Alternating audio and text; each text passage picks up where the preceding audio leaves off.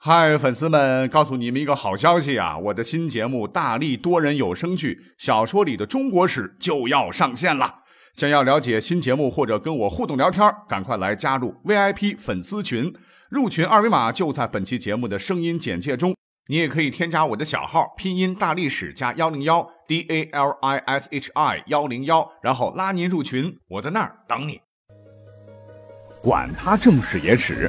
这里只有大历史，大力讲的历史正在播出。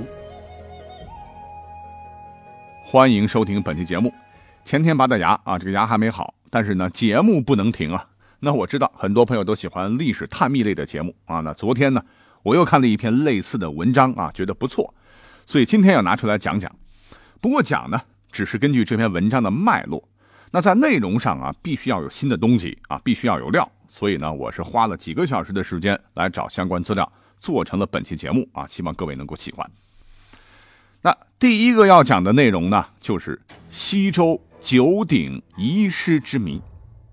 说到西周九鼎，那可不是古代烹煮食物用的器皿呐，而是中国的代名词，王权至高无上、国家统一昌盛的象征，是国之重器。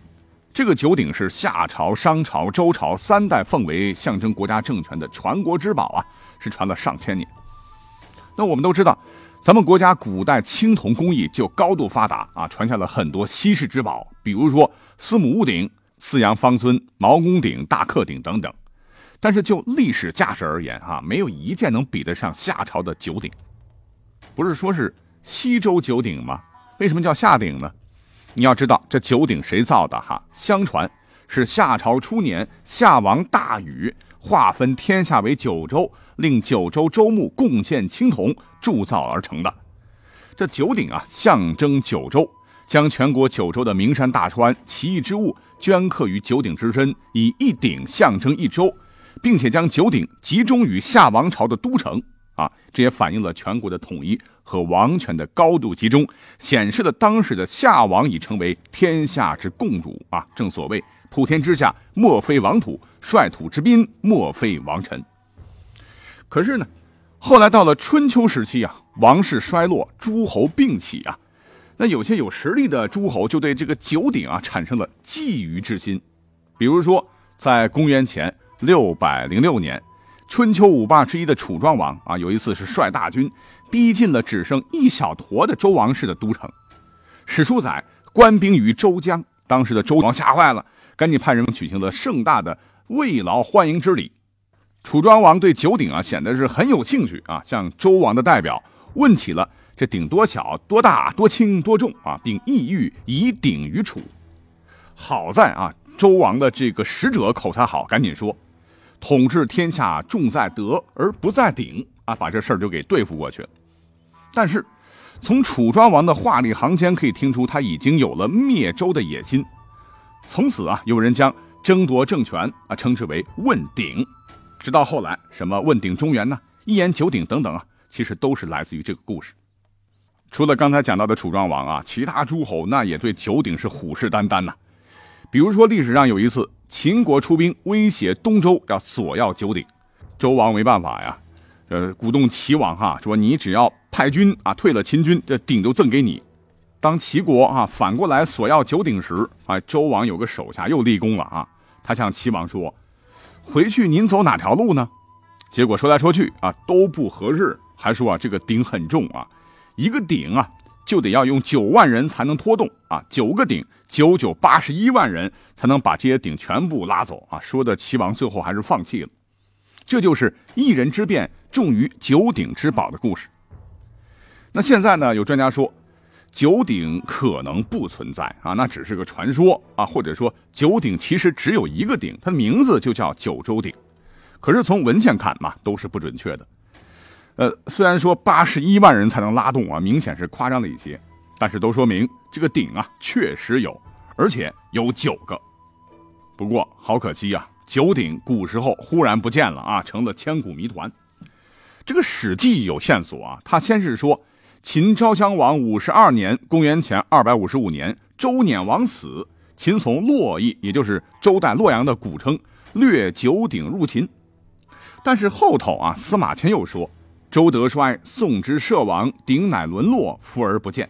周王朝不行了，宋国灭亡史已经不见了。那搁之前的这个说法，那不是前后矛盾吗？哈，不是略到秦地去了吗？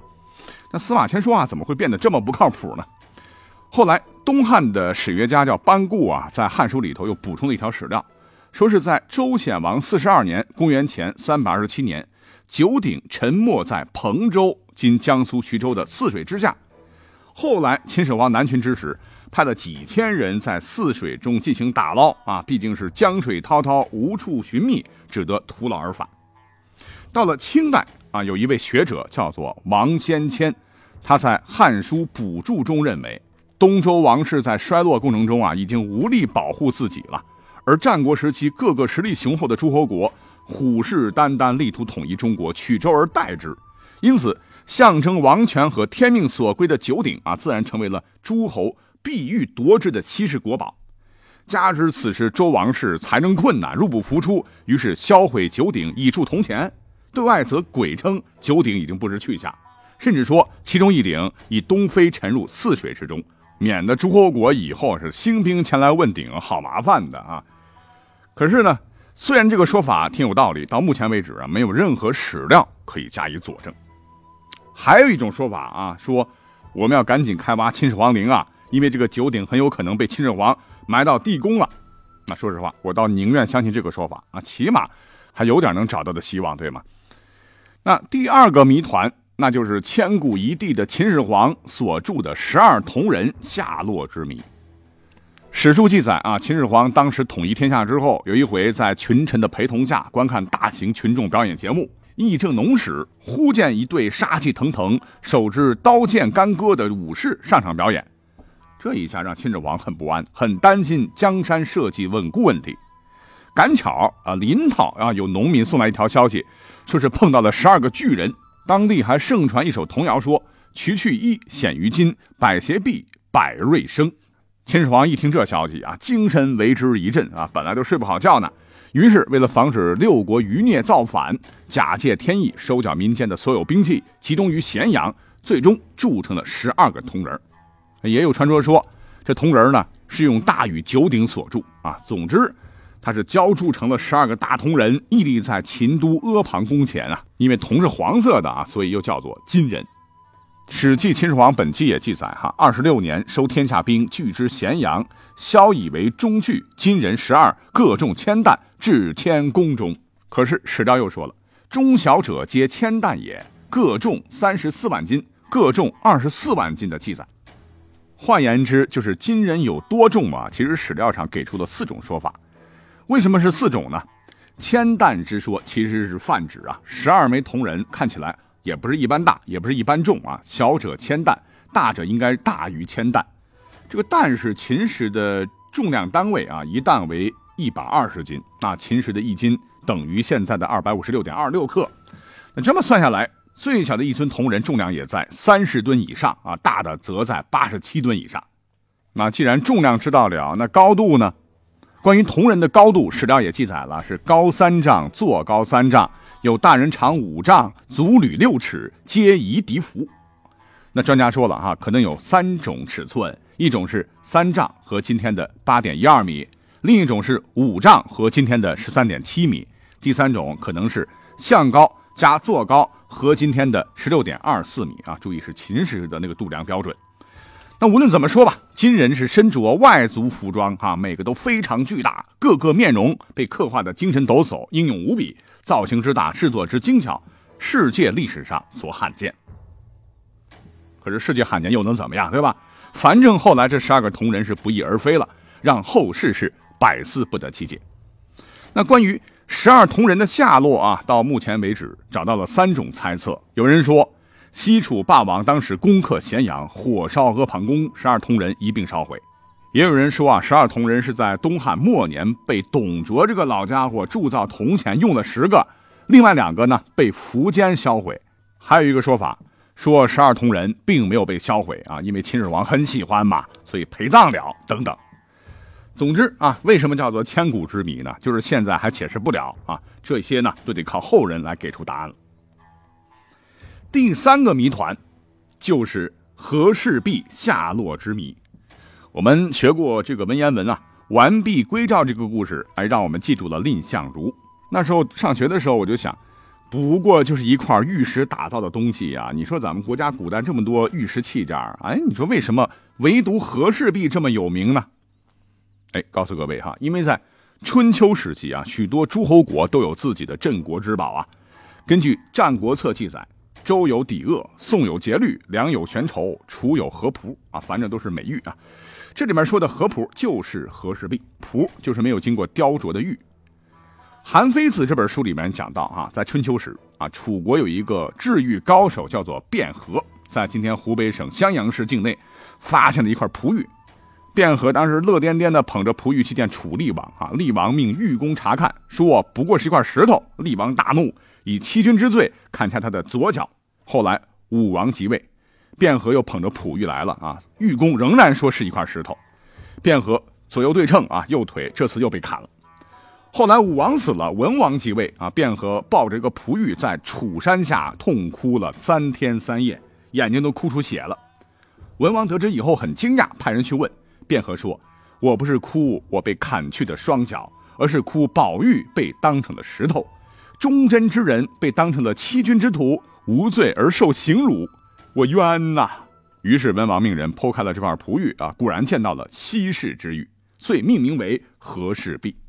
哎，我说你们不早点剖开不就完了吗？总之啊，这块稀世珍宝后来失踪了啊，千百年来是众说纷纭。有人说秦灭六国，秦始皇命丞相李斯在上面篆刻“受命于天，即受永昌”八字作为传世玉玺。不曾想，经历了刘邦、王莽、司马炎，一直传到后唐。石敬瑭后来灭了后唐，后唐主李从珂人欲供坟，从此下落不明。但是有人说了啊，石敬瑭后来是得到了宝物啊，因为那玩意儿耐高温呐，最终极有可能是陪着石敬瑭入土了。还有人说和氏璧啊，作为陪葬品，应该是埋在秦陵，并没有作为传国玉玺流传于世。等等啊，得这说了一圈啊，都得等秦始皇陵打开以后才能解开这些谜团。不过啊，我想啊，要等到秦始皇陵开始挖掘的那一天啊，只能让子孙们哈家祭无忘告乃翁了。啊，那历史上还有很多的谜团啊，真的是何其多哉啊！我要是把历史上的千古谜团都列出来，一个一个讲啊，那我不光很省力气，而且不愁节目题材少，对吧？够讲几年的。但是呢，我这个节目的类型就是喜欢发散性的组合的方式来讲历史故事啊。如果各位你还觉得是意犹未尽，或者觉得还需要。啊，再多讲讲历史上的谜案，没关系啊啊，因为这个节目一直在啊，我会时不时的来一集。哎呀，牙好痛啊！那这期节目就先画个句号了啊，我们下期再会。